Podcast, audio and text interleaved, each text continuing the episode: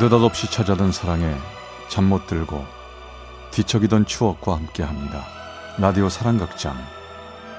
어느 날 사랑이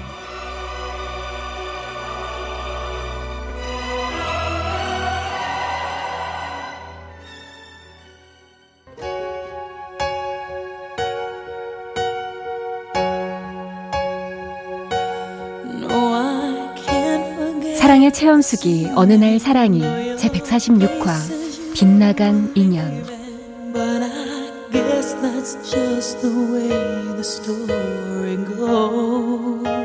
1987년 중학교를 졸업하고 집안 형편상 고등학교를 야간으로 가야 했던 저는 언니가 있는 부산으로 가게 됐습니다.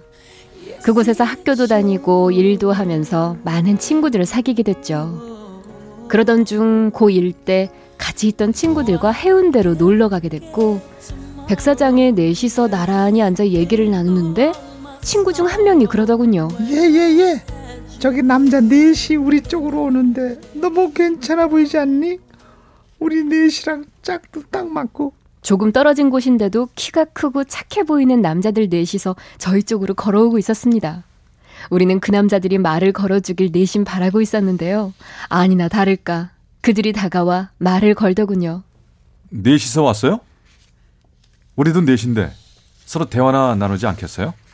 전 네 명의 남자들 중에 키는 중간쯤이지만 약간 까무잡잡한 얼굴에 속눈썹이 유난히 길고 구렛나루가 살짝 있는 한 남자가 저랑 눈이 마주쳤습니다. 왠지 괜찮은 남자일 거란 생각이 들더군요.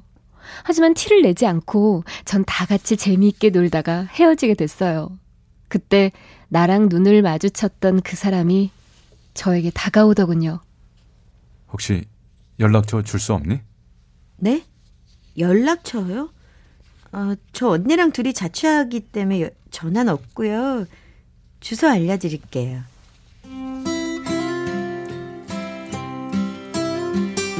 그렇게 헤어진 3일 후 저는 편지 한 통을 받게 됐습니다. 바로 그 사람이었습니다. 주희야, 지난번에는 친구들이 너무 많아서 둘만의 얘기를 못 나눴는데 우리 서로 조금씩 알아가면서 친하게 지내보는 건 어떻겠니? 전 그의 편지를 받고 그의 마음도 나와 같다는 걸 알게 되었고 그 후 우린 거의 매일매일 편지를 주고받게 됐습니다. 주말이면 바닷가에서 매주 만났고요. 그러다 보니 언니랑도 자연스럽게 친하게 됐죠. 현웅 씨, 아, 나 주희한테 얘기 많이 들었어요. 우리 주희랑 오랫동안 이쁘게 사랑하세요. 그럼요. 알고 있습니다. 잘해주셔서 감사합니다. 둘은 그냥 보기만 해도 참 좋은데 너무 이뻐요. 나중에 졸업하면 니네 둘 꼭 결혼해라. 아 언니는 뭘 그런 말을 해.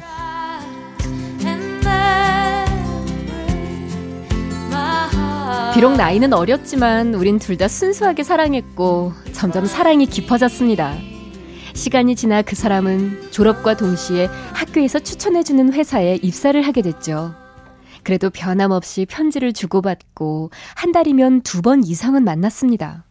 누가 먼저랄 것도 없이 저희는 그렇게 예쁜 사랑을 키워가고 있었죠.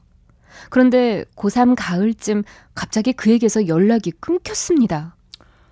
언니, 아무래도 느낌이 안 좋아. 갑자기 연락이 없어. 에이, 무슨 일이 있겠지. 조금만 더 기다려봐. 회사에 가도 만날 수가 없어. 아무래도 날 피하는 것 같아. 가만히 있어봐. 그럼 내가 좀 찾아볼게. 언니는 그 사람의 지인을 통해 열심히 알아보는 것 같았습니다. 그리고 며칠이 흐른 어느 날 심각한 얼굴로 언니가 나를 불렀습니다. 예예예, 예, 예. 주희야, 너 놀라지 마. 현웅 씨 결혼한대. 뭐? 이제 겨우 스물한 살인데 결혼? 아니 몇 달 사이에 여자 생겨서 결혼한다는 게 말이 돼? 글쎄 나도 잘 모르겠는데 회사 야유회 갔다가 평소 현웅이를 좋아하는 여자가 술 먹고 고백했는데 술김에 두 사람이 사귀게 됐다나 봐. 그게 말이 돼, 언니? 아유, 진정해, 얘. 그거 말 되지. 그리고 넌 이제 그 사람 잊어야 되는 거야. 그 사람이 유부남이 되는 거니까. 언니, 언니 나 이제 어떡해. 그 사람 어떻게 이제 언니. 언니 나 못해.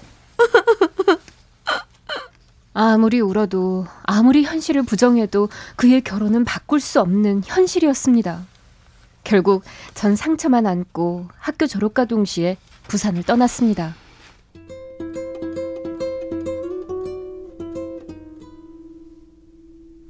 전 그 사람과 가능한 멀리 떨어져 있고 싶은 마음에 서울로 올라왔죠.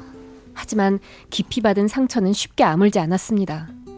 몇 달을 보낸 후 마음을 추스리려 서울의 조그만 회사에 격리로 일을 하게 됐고, 그로부터 몇 달 되던 날 회사로 전화가 걸려왔습니다. 저 여보세요? 거기 황주희 씨라고 계신가요? 제가 황주희인데 누구시죠? 김현웅 씨라고 아시죠? 그 사람의 이름을 듣는 순간 느낌이 좋지 않았습니다. 저 저기 저 저 그 사람 안 사람 되는 사람인데요. 한 번만 만나 주시면 안 될까요? 전 만나고 싶지 않습니다. 할 말도 없고요. 끊겠습니다. 아, 저 잠깐만요. 그럼 전화로 말할게요. 저 저요. 임신 8개월이에요. 근데 그 사람이 저보고 헤어져 달랍니다. 저요. 절대로 그 사람 포기 못 해요. 저 제발 그 사람 좀 설득해 주세요. 아니, 아니 제가 왜 설득을 해야 하죠? 아무래도 헤어져 달라는 게 황주희 씨 때문인 것 같으니까요. 어디서부터 뭐가 잘못된 건지 전 아무 생각이 나질 않았습니다. 그 사람에 이어 그 사람의 부인은 몇 번이나 전화를 했죠. 괴로웠습니다. 전 이 모든 상황으로부터 떠나고만 싶었습니다. 저기요. 다시는 전화하지 마세요. 저랑 아무 상관 없는 거니까요. 두 분이 알아서 하세요. 그 후 전화는 오지 않았고 전 이제 모든 게 정리돼 간다는 생각을 했습니다. 그러면서 저도 얼마 지나지 않아 오빠의 친구와 결혼을 했습니다. 하지만 제 결혼 생활도 평탄하지 못했고 결국 이혼을 하게 됐죠. 그리고 전 다시 혼자가 됐습니다. 그러던 중 부산에서 함께 고등학교를 다녔던 친구에게 연락이 왔습니다. 결혼을 한다며 부산으로 와달라는 거였어요. 근데 좀 그렇다. 혹시 그 사람이 오면 어떡해. 아무래도 그 사람 올 것 같아. 걱정도 팔자다. 사정이 있어서 못 오는 걸로 알고 있으면 되지. 아, 그래? 그럼, 그럼 내려갈게. 결혼 축하해. 곧 보자. 전 그렇게 얼마 후 친구 결혼식에 참석차 부산으로 내려갔고 결혼식에 참석한 후 피로연을 하기 위해 친구들과 예식장 밖을 나오게 됐습니다. 비가 부슬부슬 내리는데 저만 치서 어디선가 본 듯한 한 남자가 제게 다가오더군요. 세상에 그 사람이었습니다. 어, 아니, 어떻게. 어, 잠깐만 보자. 그 사람은 제 팔목을 잡더니 차로 데려가더군요. 안 가겠다고 빼는 저에게 아무 말 없이 그는 저를 광안리 해변가로 데려, 데려갔습니다. 전 아무 말도 하지 않고 차 안에 가만히 앉아 있었죠. 주희야, 내가 다 잘못했어. 나 널 한 번도 잊어본 적이 없어. 내가 식구들 다 버리고 올 테니까 나랑 외국이라도 나가서 우리 둘이 같이 살자. 진짜 철없는 소리 그만해. 나도 그래 이왕 이렇게 만났으니 한 가지만 물어볼게. 내가 싫어졌던 거야? 그럴 리가 있겠어? 난 이날까지 널 한 번도 잊어본 적이 없어. 내가 저지른 실수 때문에 책임져야 하지 하면서 노력도 해봤는데 널 단 한 번도 잊을 수가 없었어. 달라질 건 없어. 이제 각자의 길이 있으니 각자 잘 살자. 그게 맞는 거야. 부인이랑 잘 살아. 나 간다. 전 빠져나와 택시를 타고 용호동에 있는 친구 집으로 갔습니다. 꽤 많은 비가 내리는데 친구 집 대문 앞에서 한 남자의 우는 소리가 들렸습니다. 내가 다 잘못했어. 나도 그땐 너무 어려서 판단할 수가 없었어. 제발 내 얼굴 좀 보고 얘기 좀 하자. 어? 그 많은 비를 다 맞으면서 몇 시간 동안 서 있는 그를 보고도 전 나가보지 않았습니다. 아무 말도 해주지 않았습니다. 그렇게 그를 마음속에서부터 떠나보내고 있었습니다. 다음 날 전 급하게 일찍 비행기표를 바꿔서 서울로 돌아오려고 공항에 갔죠. 어떻게 알았는지 그가 먼저 와 있더군요. 여긴 또 웬일이야? 다시 말할게. 마지막이야. 너만 좋다면 우리 다시 시작하자.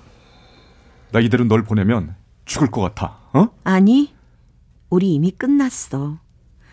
난 서울로 돌아갈 거야. 다시는 나 찾지 마. 주희야. 주희야.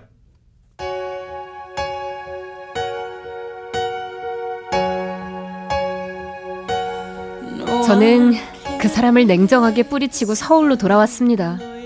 서울로 돌아오는 비행기에서 참 많은 생각에 눈물이 흐르더군요. 그 후론 그에게서 더 이상의 연락은 없었습니다. 친구에게 간간히 듣기론 울산 어딘가에서 제과점을 하고 있다고 하더군요.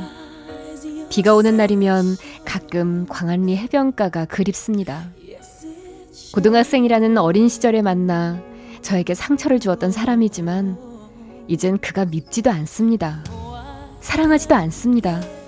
하지만 가끔은 아주 가끔은 다음 세상이 있다면 그 사람을 다시 만날 수 있다면 어떨까 하는 생각도 조심스레 해봅니다.